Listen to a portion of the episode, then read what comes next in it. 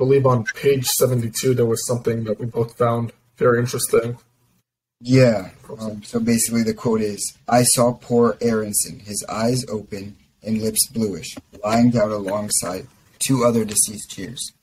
So we refer to this in the past part of the interview, where he arrives first in the camp. I guess you should be explaining this, but I really found it intriguing, so I think I am. So he first arrives to the camp, and he sees these Orthodox Jews praying, and it's very cold outside. So he basically offers them room for his tent, because his dad offers room for his tent, because if not, they're going to freeze and die. And they say no. And actually what they say is, like, God will keep you warm. It's clear that they're delirious, but kind of, like, so they say that, and then the next day they wake up and they go and they look and they see two deceased bodies, and those happen to be the Orthodox Jews. And it kind of just shows, like, how real and horrific this is. Like it's not a place where you can necessarily just pray for God to help you survive. It's something you need to do by yourself or in combination. Well, either way, you need.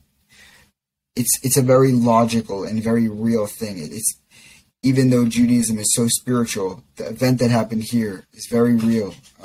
And if you didn't take care of yourself as a human, you would die.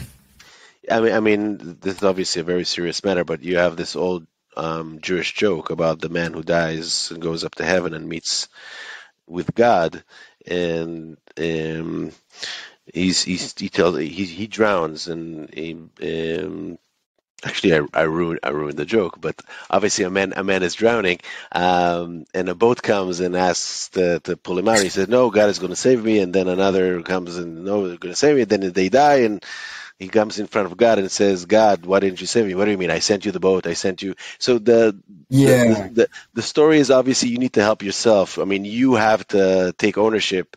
There's a little God in each and every one of us that basically we need to take the ownership and the responsibility. We can't depend on anyone, not even a God, to do that for us.